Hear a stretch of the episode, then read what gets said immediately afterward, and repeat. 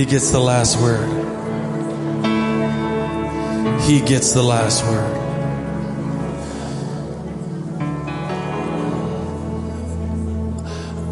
I, I do know this that that's going to be hard for some of you to accept.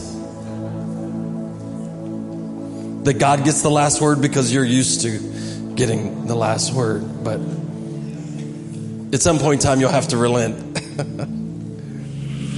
well, it's good to be here uh, today, and I'm thankful that you're here. And we're going to lean into God's word here in a second. And my prayer is, is that when you show up, that when we gather together like this, it's encouraging to you, it's uplifting, it's challenging. Um, I, I, am, uh, just to let you know, I'm at the place where, um, where I like to be challenged. Amen? Okay, there's two other people in the room. Everybody else is like, Pastor Chris, it's summertime, man. It's like vacation settle down with a challenge thing. I want to be challenged. I want to be have goals and obstacles in front of me and go at it. And and what I realized is that when things are challenging us, a lot of times there's no clapping. Is that true? Like like the period of time, you may be walking through a challenging time in your life right now, and you're not like, oh yeah, bring it on, Lord, this is great. Yeah, I'm so excited about this part. So oftentimes the places that we grow the most have the least applause. Amen? And so we have to shift our minds. And, uh, and so I want to encourage you this morning that you may be walking through a difficult time. There may be nobody clapping for you. Um, but God is. Amen? God's clapping for you this morning and you, you, you, may not be able to hear it real well, and it may not like seem seem like a whole bunch of people are cheering, but oftentimes the I grow the most when not everybody is like, "Oh, you're such a good boy." Just thought somebody might need to hear that this morning. I want to welcome uh, all those watching from the online church, um, all over the country and on demand all over the world. And so that's a, a really neat, really neat thing. Our Berkeley Springs campus is growing and some, some just really cool opportunities coming up in Berkeley Springs that I can't share with you yet, but really, really neat things happening up there. And then our Concord campus is meeting for the second time. That's pretty crazy, isn't it? Hey, I, I need to let you know something. It, it, was, it was brought to my attention the other day that um, you know what would be good for you uh, is not to compare what you're capable of with what other people are capable of. Do you realize that? Because you may let somebody else set the standard for you, and you may be able to, God might want to just blow the standard out of the water with you. So if you're always gauging what you're going to do according to what other people do, then you may not live up to the what God wants you to do. Does that make sense? So it typically takes sometimes six, eight months, a year for churches to get stuff to, to get all the systems in place, the organization and the equipment and all that stuff to start another church. That's a big deal. To plant another campus, to have it all come together and, and work out like that. And I was talking with Pastor Pablo, who is in New Hampshire the other day, who grew up at this church and uh, worked here for a couple years, him and his wife. And, um, and, and what we, what we realized was that Hope Community Church started a church in two months. Okay, I'm thankful there's one guy in the back that was happy about that.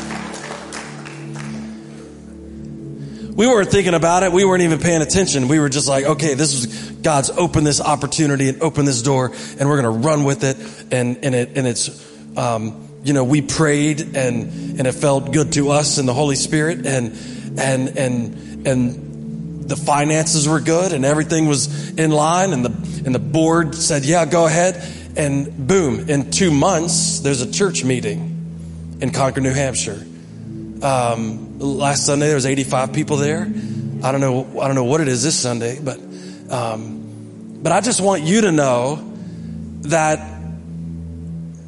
that if God's put something in your heart, if God is is you know that little thing in your stomach that you can't just can't get rid of, and it's not the flu. Um, like stop it's good to get counsel it's good to get all that stuff it's there's wisdom in the counsel of many but for a little church in hedgesville west virginia if we had listened to what was the way things should happen we wouldn't have done anything amen and so uh, i'm excited to be around a group of people that says oh dare me amen and uh, and a lot of times I feel like that's what God is telling us. Hey, don't listen. Don't listen to the way it's supposed to be done. Just get out there and make it happen. Amen? And so um, we're going to talk about marriage today just like that. That was a good segue, wasn't it? Uh, marriage is a tricky subject. Um, most of all because I'm married and anything I say about it is getting critiqued.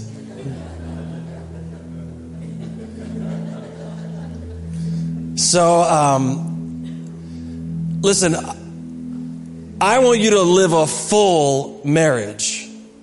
If you're not married yet, I want you to go into marriage knowing what a full marriage looks like. Not what the culture says a full marriage looks like but what the Bible says a full marriage looks like. If you're, if you've come out of a marriage and it didn't work out, before you think about going into another one, I want you to know what a full, what living marriage on full looks like. Because if you get this concept mixed up, you'll be disappointed. Amen? And in America, outside of the church, 50% of people that marry get disappointed. Actually, let me back that up. 100% of people that get married get disappointed at some point in time. You don't have to say amen. It'll be too obvious. Disappointment is not the issue. It's what you do with it that becomes the issue. So we're going to lean into this and I'm going to, um, I'm hopefully going to encourage you this morning on how to stay full when you're married. So, why don't you stand to your feet in honor of reading the word? Hey, I also want to let you know, real quick before we read, that, that Hope Community Church just sent three more kids to school in Kenya yesterday. That's a pretty cool deal? I had a friend of mine text me and said, Hey, these, these three students are getting ready to get expelled because of payment. Can you guys help? And I said, Absolutely. You did that. You did that. All right, we're going to read from Romans chapter 5, then we're going to go to Ephesians chapter 5. So, Romans chapter 5, starting in verse 1. Here we go. Therefore, since we have been justified by faith, we have peace with God through our Lord Jesus Christ. That's a good thing, isn't it? Peace with God is a good thing. Through him we have also obtained access by faith into his grace in which we stand and we rejoice in the hope of the glory of God. Not only that, but we rejoice in our sufferings. Knowing that suffering produces endurance and endurance produces character and character produces hope and hope does not put us to shame because God's love has been poured into our hearts through the Holy Spirit who has been given to us. For while we were still weak, at the right time, Christ died for the ungodly. For one will scarcely die for a righteous person, though perhaps for a good person one would dare even to die. But God shows his love for us that in while we were sinners, Christ died for us. Since therefore we have now been justified by his blood, much more shall we be saved by him from the wrath of God. For if we, while we were enemies, we were reconciled to God by the death of his son, much more now that we are reconciled shall we be saved by his life. More than that, we also rejoice in God through our Lord Jesus Christ, through whom we have now received reconciliation. Man, that's good stuff, isn't it? Then we're going to jump down to Ephesians chapter 5. There's a famous passage, I preach from this a lot. chapter 5 verses 22 through 23 wives submit to your own husbands as to the lord for the husband is the head of the wife even as the christ is the head of the church his body and as himself its savior now as a church submits to christ so also wife should submit to everything their hus- to their husbands husbands love your wives as christ loved the church and gave himself up for her that he might sanctify her having cleansed her by the washing of the water with the word so that he might present the church to himself in splendor without spot or wrinkle or any such thing, that he might be holy and without blemish. In the same way, husbands should love their wives as their own bodies. He who loves his wife loves himself. For no one ever hated his own flesh, but nourishes and cherishes it just as Christ does the church, because we are members of his body. Therefore, a man shall leave his father and his mother and hold fast to his wife, and the two shall become one flesh. This mystery is profound, and I am saying that it refers to Christ and the church. However, let each one of you love his wife as himself. Let the wife see that she respects her husband. Father, we thank you for your word this morning. Lord, we pray that we, uh, we'd be uh, spouses that are on full, that have enough to run over. Lord, we pray that you'd strengthen marriages this morning. We pray that you'd we pray if there's somebody who's thinking about marriage that you'd, you'd put a vision in their hearts about what it truly looks like.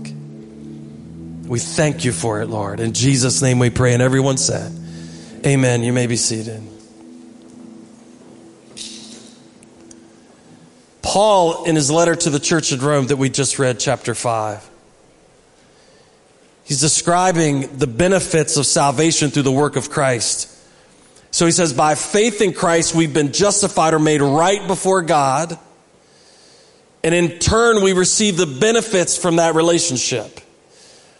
So because Jesus died on the cross, rose again, because he paid the penalty for your sin and my sin, then we get the benefits, Paul says, from that relationship. We get peace. We get access to grace. We get, we get and rejoicing over the hope we have for the future, even in the middle of suffering.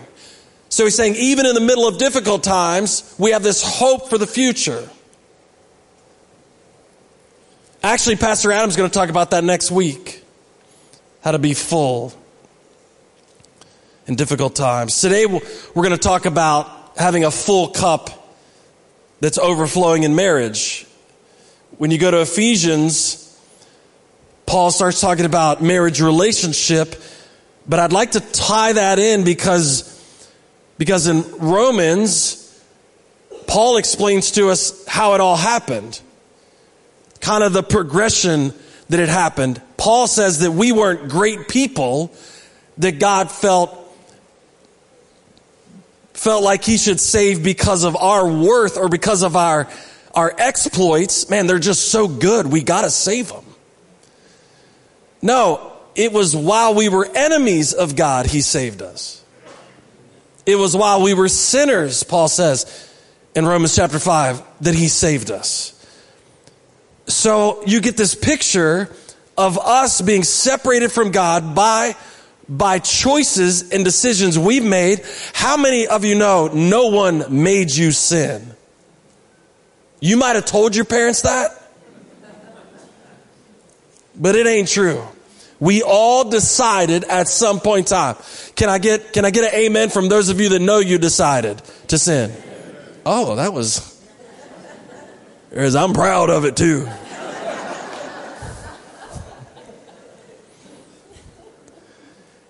It was our choice. We sinned. We separated ourselves from God. Did it start with Adam and Eve? Yeah, sure. But we all got the opportunity not to. And we all did. So what happens is God in his unending love for us decided that while we were in that separated state, that he wouldn't wait for us to move towards him, he would move towards us. He would move towards us. Look at your neighbor and say, God move first. God move first. So, the thing is, when Paul talks about marriage, is he talks about it in light of what he said to the Romans. That while we were sinners, God moved towards us first. And then he says to husbands, love your wives as Christ loved the church. So we get a picture in Ephesians chapter 5 of this mutual moving towards each other. Paul uses different words to frame it. He says, wives submit to your husbands. What does that look like? Wives moving towards their husbands. Husbands love your wives as Christ loves the church. What's that look like? Men moving towards their wives. Just in case I've said this a hundred times in the last 20 years. If you're, if you're upset about wives submit to your husbands, then the husbands should be really upset for the fact that we are supposed to die for our wives.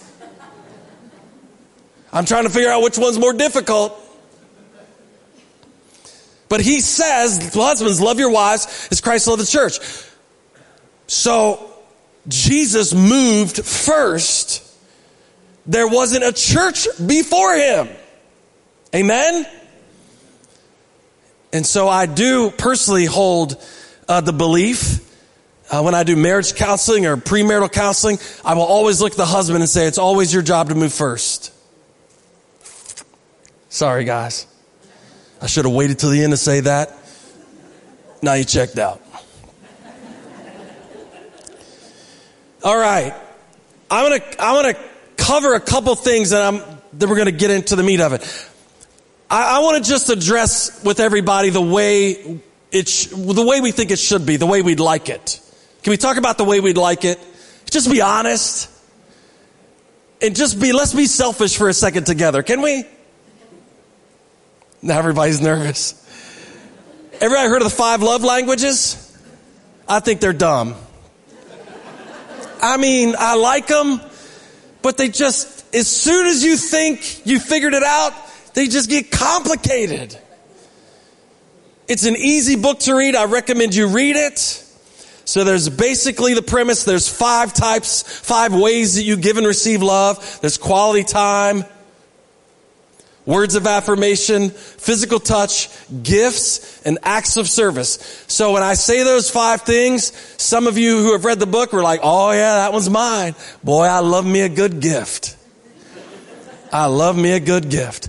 And, and, and when you, when you try to show your love to somebody else, you're always buying them something. You're always, and everybody's like, why are you spoiling them? No, you're just trying to show them love and that's the way you do it.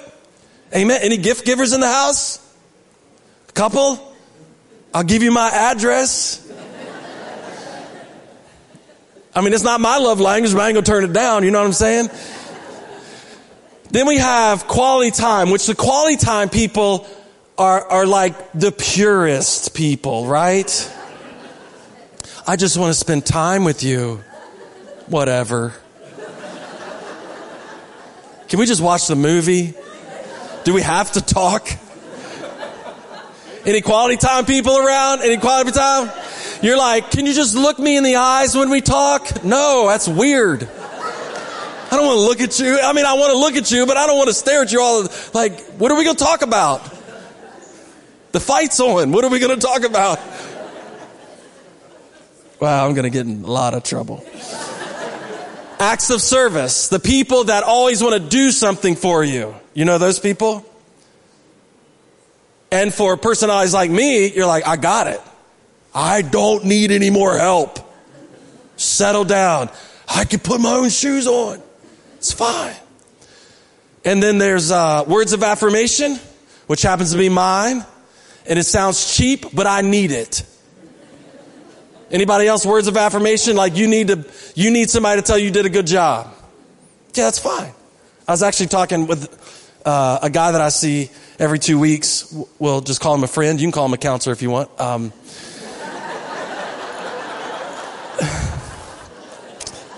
and um, he uh, and I said this the other day. I said, "Man, words of affirmation feel cheap compared to quality time." If it, if it just when you, if you were going to gauge them, one to five, I put quality time as like, oh, you're close to Jesus. You just want to talk. And then, and then you get down to words of affirmation and physical touch and you're like, those are the dirty ones out the bottom. You know what I mean? And he just looked at me and went, Chris, that's not the way it goes. They're all, they're all the way we communicate. They're all equal. And, and then he looked at me and he was like, you're a pastor, aren't you? I was like, well, that's not a word of affirmation, bro. All right.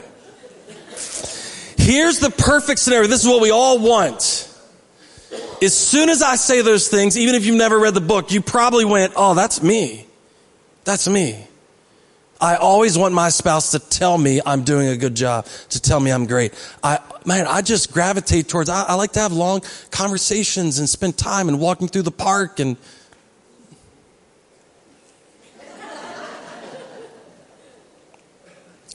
This is a great concept of creating a relationship that's mutually fulfilling.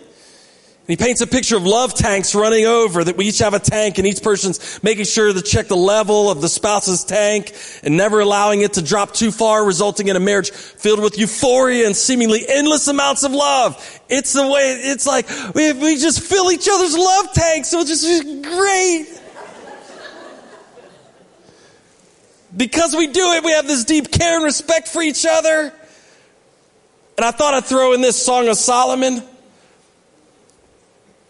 Chapter 1 verse 8 through 15. I mean, I mean, isn't this perfect? Listen to this. If you don't know, oh, almost beautiful among women, follow in the tracks of the flock and pasture your young goats beside the shepherd's tents. I compare you, my love, to a mare among Pharaoh's chariots.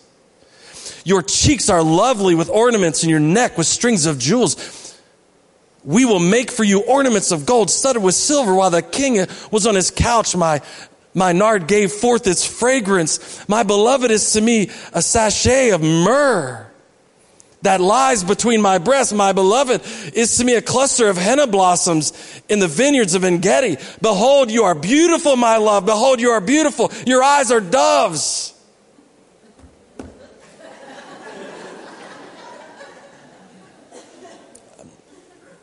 Um,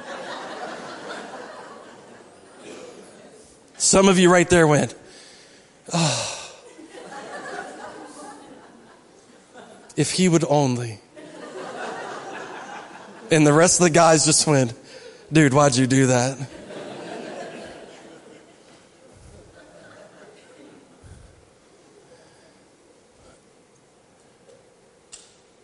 the way we would like it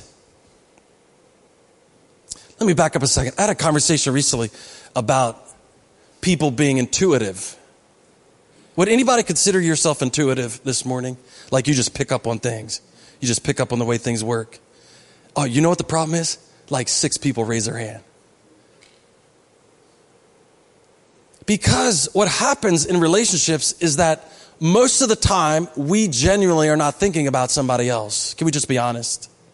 Most of the time we're thinking about what's impacting us in the moment. And what we're doing is relying on the other person to be intuitive about what we need. We go into marriage thinking they're going to be intuitive. My wife married me when I was 20. There is no intuitive 20 year old. There, uh, you may think you are. Trust me, I've been there. So what we do is we go into marriage thinking that the other person will just pick up on it. Anybody ever done that before? Wow, that's a big cliff to jump off of. We go into marriage thinking the other person will intuitively figure out our love language and then provide that love language to us, even though it's opposite of what they have. So the irony is, is a lot of times we will marry people. For those of you that married somebody with the same love language, I don't even like you. But, but for the rest of us who are normal, you probably married somebody that doesn't speak the same language as you or, or they, they just express love a different way than you do. So, so what we do is we go into marriage thinking they're going to be intuitive and just be able to assess the circumstance and say, well, Chris needs words of affirmation, Beth needs quality time, so we'll just, it's just, I mean, we'll just do that. And then you get into there and you go, oh, you know what the issue is? I haven't gotten words of affirmation in a while. And this is what this is not what I planned on. When it's challenging, you don't have to clap. Remember, we talked about that before. And so what happens is what we expected starts to crumble. Because we all expected, well, man, it's going to be it's going to be so easy. When we were dating, he, he did all these things for me. we were dating, he, he bought me gifts. When we were dating, he did this. When we were dating, she, she told me I was the, the most amazing person she had ever dated. She told me that. When we were dating, all these things, it just felt natural. Do you remember that? When it felt natural? And then 10 years comes in and everybody's in the middle of a root canal. And you're going, well, this is what I thought it was going to be. Some of you are like, bro, it didn't take 10 years. This is what I thought it was going to be. We were intuitive when we were dating. No, you were infatuated when you were dating. And it clouds a whole lot of judgment. Trust me. I've sat in front of a ton of people who are like, he wasn't like this. I'm like, duh. He was on his best behavior. So that's the way we want it. And then we get married and we find out this is the way it is.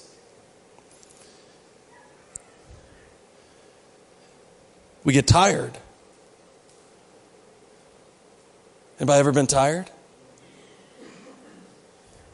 You end up having problems with kids. Anybody ever had problems with kids? You end up having problems at work. Anybody ever problems at work? Anybody ever had money problems? Anybody ever had car problems? Anybody ever had money problems and car problems? Yeah, and then all of a sudden, what happens? Then all of a sudden, the intuitiveness stops. And then what happens is, as individuals, we start to do this. My tank's empty and they're not filling it up. I've got nothing else to give. Oh, I've got nothing else to give. I've got nothing else to give. So now what we're seeing, now what we're doing, the reality is that every marriage, I'm, I'm 100% positive, positive of this. Every marriage experiences this at some point in time, sometimes multiple times. And the way you deal with this circumstance right here will determine everything moving forward. There could be one person empty or two people empty. It doesn't matter. Maybe you're the person sitting there empty right now and you're going, I don't have anything else to give because I have not been filled up. So, so remember we go back to the beginning. We came into marriage. We were full because we were just, yeah, so awesome. And then all of a sudden, our spouse stopped being intuitive or they never were at the beginning and you were just had beer goggles on or something. now reality hits, they're stressed out, you're stressed out, all these things are happening. And guess what? All of a sudden, neither of you have enough from the other person. Come on, can I get an amen? I'm just being real with you here. Now all of a sudden, neither of you have enough from the other person. Make sure you qualify it like that. Neither of you have enough from the other person. And when we got into it, that was the expectation, wasn't it? The five love lines are so great, man. If you would just, if you just spend more time with me, everything would be fine. So all of a sudden now, both of your tanks are empty and you're sitting there looking at each other like, what are we going to do? You ever lived on empty for a while? That's when you start to wear your teeth down, doesn't it? Just gritting your teeth all the time. Every little thing they do, you're like,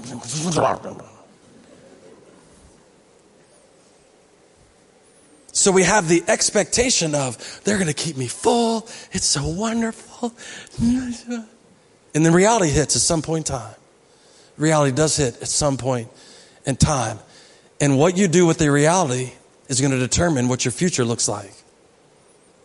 Look at your neighbor and say, it's going to determine what your future looks like. I've heard so many stories over the last 20 years of she won't ever do this and he never does this, and so I'm not going to do that. And the truth of the matter is, if we're not careful, the giving of love is predominantly based on the amount of love received from the spouse. So as much as we say we love unconditionally is not, is typically not true, is it? it, what typically is true is we love at the rate which we are given love. That's human nature. Or if you give me something, then I feel obligated to give you something. If I give you something, you feel obligated to give me something. I know that's breaking it down really, really bland, but that is the way most marriages work. It's like this give and take thing, give and take thing, give and take thing. And that's why most of them fail. And when, when Paul comes to describe marriage, he describes it a totally different way than society describes it. This mutual, unconditional moving towards each other. So instead of the five love languages and their application being based on Christ, it's based on the culture. Marriage has become this constant struggle of having our needs filled by our spouse and then a never ending assessment of whether our tanks are full enough. And actually, if you flip to the book of James, the, James, the pastor, tells us that the reason we fight and quarrel with each other is because we want what we do not have. Oh my goodness. If that is ever true, think about that. Now, he's talking to the church, but superimpose that on your marriage. I, I had a conversation with the same friend about intuitiveness. And, and we were, I, I said, I actually said to him, I had an expectation, and I wasn't talking about, I wasn't talking about my spouse. There were some things that I deal with that I was having an expectation that there would just be an intuitiveness to it. And he was so kind, and he looked at me like this. He went, Really? You thought that? And then he told me this. He said, How unfair is it of you to just think people should get it? That's unfair on your side for you to have an expectation that somebody should read your mind. And I was like, Well, dude, when you put it that way, I guess it does look bad. I like the word intuitive a little better. And he said, Chris, people can't read minds. And so you, you, you're going to have to tell them. And I was like, that's too much trouble. That's too much. That's a, that's a lot of work. That's a lot of work to tell everybody what you're thinking, to tell everybody the expect, to tell people. And he said, this is the only way it's going to happen with communication.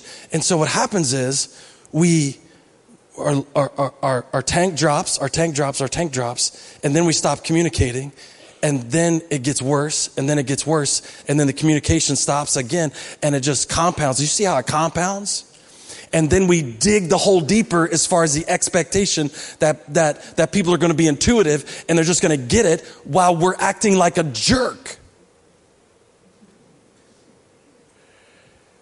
So Paul's saying, Paul's saying, listen, God didn't set it up like that. And then if we flip to James, we see that a lot of fights and quarrels, even in marriage, is because we want what we don't have. Low love tank, and I'm telling you, you better fill it up today. I'm upset about this. You better fill it up today. I don't know about you, but that's probably not a great strategy. You better love me today, or it's over. Like what? You better love me today, or I'm not getting oil change in the car. You better love me today or I'm not fixing dinner. You better love me. But that's where we get to. But I think there's a better way. So I'm going to ask you a question. Are you looking at an empty gauge wondering if it will ever be full? Does it feel like you're out of energy and simply cannot offer your spouse anything? I want to encourage you for while we were still weak, at the right time, Christ died for the ungodly. Did you hear that? While we were weak, at the right time, Christ died for the ungodly. He moved towards us before we could offer him anything. And then Paul says, For one will scarcely die for a righteous person, though perhaps a good person, one would dare even to die. But God shows uh, his love for us that while we were still sinners, Christ died for us. While we were, while we were without merit, Christ died for us. So listen to me. The standard for marriage is not whether my tank is full. The standard for marriage is can I love when it's empty?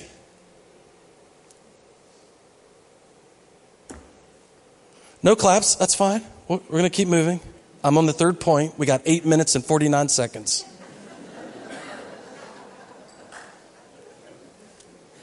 I knew it was going to be tough. We've been taught to assess our marriage by what we're receiving, not our ability to give.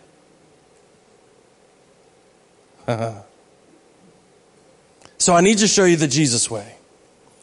The Jesus way. Because if we were intuitive, we would realize that once we get married, we are married to another sinner. Some of you are like, oh, don't I know?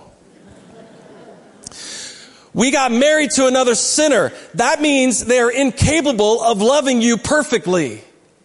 Even if you dated for a year and it seemed like they were close, that was a smoke show. They are going to sin at some point in time. And the issue is, what do we do with it? How do we love the imperfect person sitting beside us? Can I tell you this? You better have a the strategy in your marriage better be stronger for loving an imperfect person than you getting your tank full. Because I can tell you, you can interview my wife, I'm imperfect at filling her tank. I just am. And I go to counseling twice a month. I'm imperfect at it. So, does that mean we're going to have a bad marriage? No, it means we're imperfect. It means we have to be conscious about the way God asks us to live and where and where we get full from. Okay. Now we're talking about a different thing.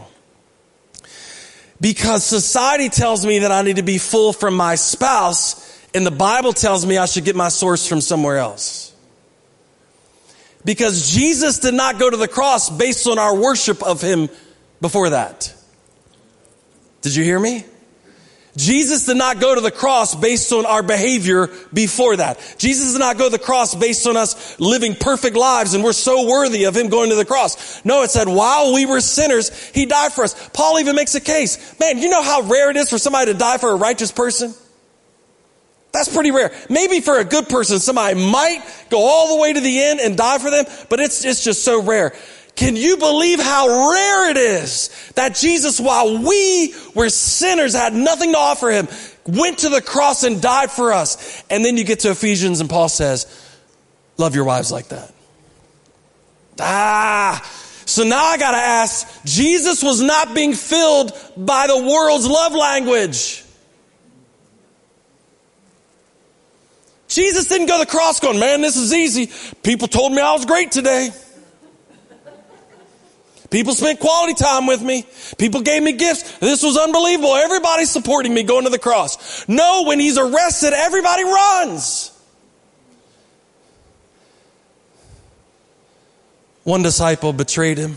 The other 11 ran off and one of the 11 denied they know him. He's got to be full of something else.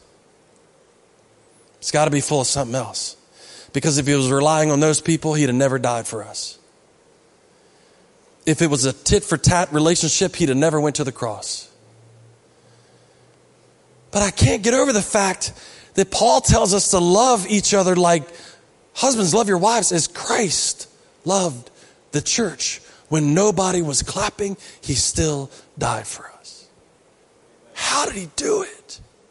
How did he get through the dry season? How did he get through the praying and being so stressed out that it says his sweat was like drops of blood in the Garden of Gethsemane? How did he, how did he push through, muscle through? How did he do it? How did he sacrifice more than I could ever dream of sacrificing in relationship? How did he do that? What was the secret? Why? how? Because my tank gets low and I don't want to do it anymore. Here's how. Wouldn't be a good sermon if we didn't have three easy steps. Listen to me, church. Jesus was full of the Holy Spirit. Did you hear me? Full. Full of the Holy Spirit. It didn't say his love tank was full. It said he was full of the Holy Spirit. Matthew chapter 3, 13 through 17. That Jesus came from Galilee to the Jordan to John to be baptized by him. John would have prevented him saying, I need to be baptized by you. And do you come to me? But Jesus answered him, let it be so now.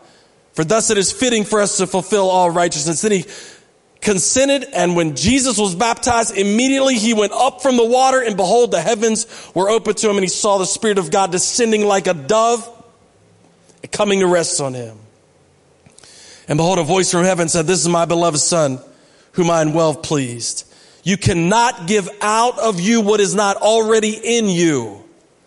Amen? And if at times your spouse can't give it to you, where are you going to get it? You ain't getting it from the kids. They're going to take, take, take, take, take, take, take, take, take. They ain't giving it back. You might, you're not going to get it from work. You're not going to get it online. You're not going to get it. Jesus was full of the Holy Spirit. We have to receive from Him. This isn't cliche. This isn't, this isn't like, well, well, full of the Holy Spirit. I guess so. I'm going to church. Jesus gives us that which we did not first give Him. Did you hear me? The relationship between us and Him is totally different between us and each other because we typically wait and have the expectation that we, that, that we're going to wait to give until we receive. Jesus messes that all up and He says, I'll give it to you before you give me anything and I'll fill you up before you've lived a worthy life.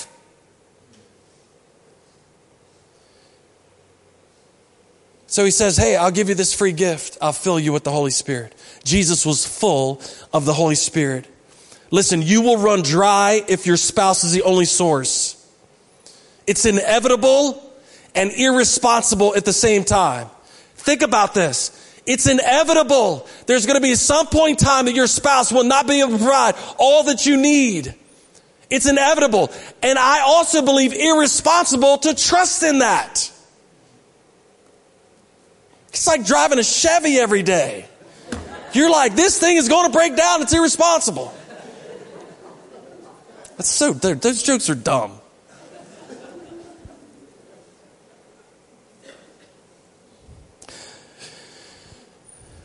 Jesus was full of the Holy Spirit. You have to be full of the Holy Spirit. At some point in time in your life, you have to say, God, fill me up because there's nobody around me that can. Fill me up. Because I am still required to love on empty. Love your wife as Christ loved the church. On empty. When everybody else left him. When everybody else gave up. When everybody else betrayed him on empty. As far as human relationships, empty.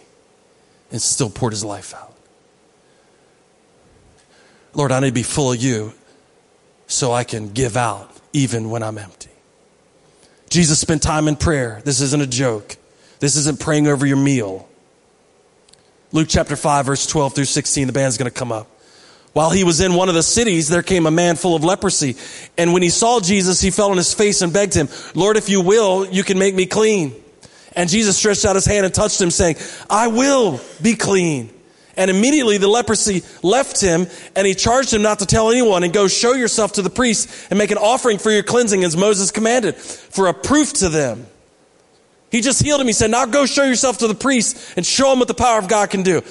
But listen, but now even more the report about him went out abroad and great crowds gathered to hear him and to be healed of their infirmities.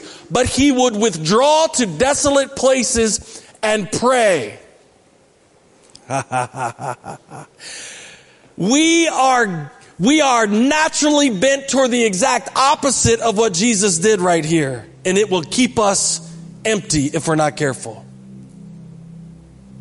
You can go through the whole history of famous artists, musicians, movie stars, where the whole world will clap for them and they will remain empty inside. Empty. Empty. The more famous they get, the more empty it becomes. Why? Because claps will not fill you up. Jesus had just healed a man with leprosy, and it says that the whole word about it spread out all over the place, and people were coming. And what did he do? He didn't go, man, look at me now. My TikTok is blowing up. My Twitter's blowing up. My, my Instagram's blowing up. Everybody loves me. Everybody's clapping. Everybody loves that I can heal. No, he goes off by himself. And the most counterintuitive thing you could do when you're empty is go off by yourself, but it's a thing you need.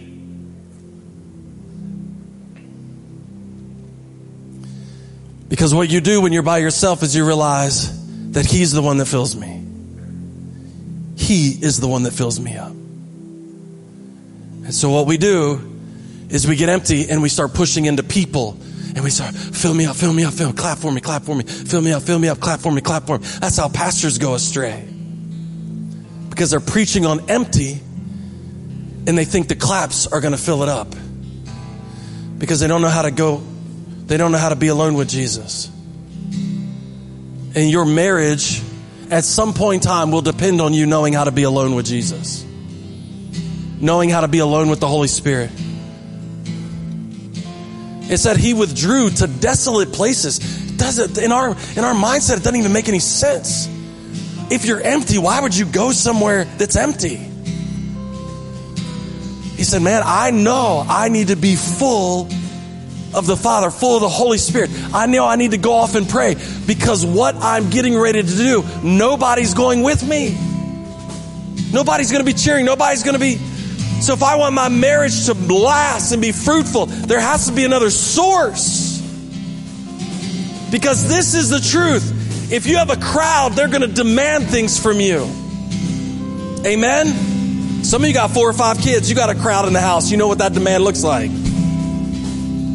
A crowd demands things. And Jesus knew that the crowd cheering for him at this time could not and would not sustain him. But he needed a constant charging station to be able to to be able to give out. Here's the point I want to make. Everybody knows these electric cars now. What we do is this. Picture yourself as two electric cars. You're married, two electric cars. And what we try to do is we try to charge each other without plugging into anything else. Well, that's foolish because at some point in time, we run out of electricity together. So the smart thing to do would be for each of us to go plug ourselves in to a constant source and then come back together. Does that make sense? Your potential to offer love is not based on your spouse's ability to give it to you, but your consistency in prayer. So I need to ask you this how many charging stations have you set up in your life? How many places we used to call them, we used to call them prayer closets. How many times during the day, I'm not saying you got to crawl into your desk at work, but how many times during the day do you plug in and go, God, I'm thinking thoughts that I shouldn't be thinking right now. I'm thinking animosity. I'm thinking I'm, it's not fair. I'm thinking all these things and I'm thinking I don't want to give anymore. And I need to be plugged into you so you can transform all that stuff in my head. And the more you plug into those spots along your day, the more you have the infrastructure of prayer worked out in your life, the more you can give even if you're not receiving. Amen? And then stand to your feet, this last thing. Here's the test. If you're not being tested, you will be tested. And Jesus was tested, and being full of the Holy Spirit and full of prayer works. Luke chapter 22, verse 32. Two others who were criminals were led away to be put to death with him. And when they came to the place that is called the skull, they were crucified with him and the criminals, one on his right one on his left. And Jesus said, Father, what? He didn't say, Father, I'm empty right now. I ain't got nothing to give. They know. Nobody helped me out. Nobody's, nobody's appreciated me today. No, in the middle of being empty on the cross, being full of the Holy Spirit and full of prayer, he's still able to go, forgive him. Forgive him. Forgive them, Lord. Forgive them, Lord. Listen to me. God has called us to love each other, not from each other, but from His love to us. Amen? That means That means we have the capacity to love each other even when we're empty. Even when the five love language thing is not working and can't work in the moment, we still have the resources we need to love unconditionally, to love when it seems unfair, to love when, we, when nobody around us should say we should do it. There was nobody around Jesus going, Yeah, forgive everybody, man. That's a good idea. No, when it makes no sense whatsoever. If I plug, I can go, God, I, your Holy Spirit in me is what's causing me to do what comes unnatural in the moment. And that's how your marriage will stay together. That's how your marriage will thrive. That's how you will that's how you will hold each other up. That's how you'll make it. Because I was plugged into something that never dries up, that never ends. I was plugged into something that can overcome anything we face. Amen. So can we pray like that this morning? If you're in that spot, just lift your hands to the, to the Lord and say, Lord, I need to plug into you today. I need to plug into you this afternoon, tonight, tomorrow, the next day, the next day, the next day. I need to establish a better connection to you so that I can be better with my spouse. So Father, we ask that this morning. We're not playing games this morning, Lord. We know that generations, that future destinies are at stake for us to get this right. And we don't want to go down sort of getting it right, Lord. We want to be plugged into you so much that we love unconditionally. We know what it looks like because you loved us. We thank you for it today. Encourage us today as we plug into you. In Jesus' name we pray. Come on, can you give him praise and honor, church? He's good.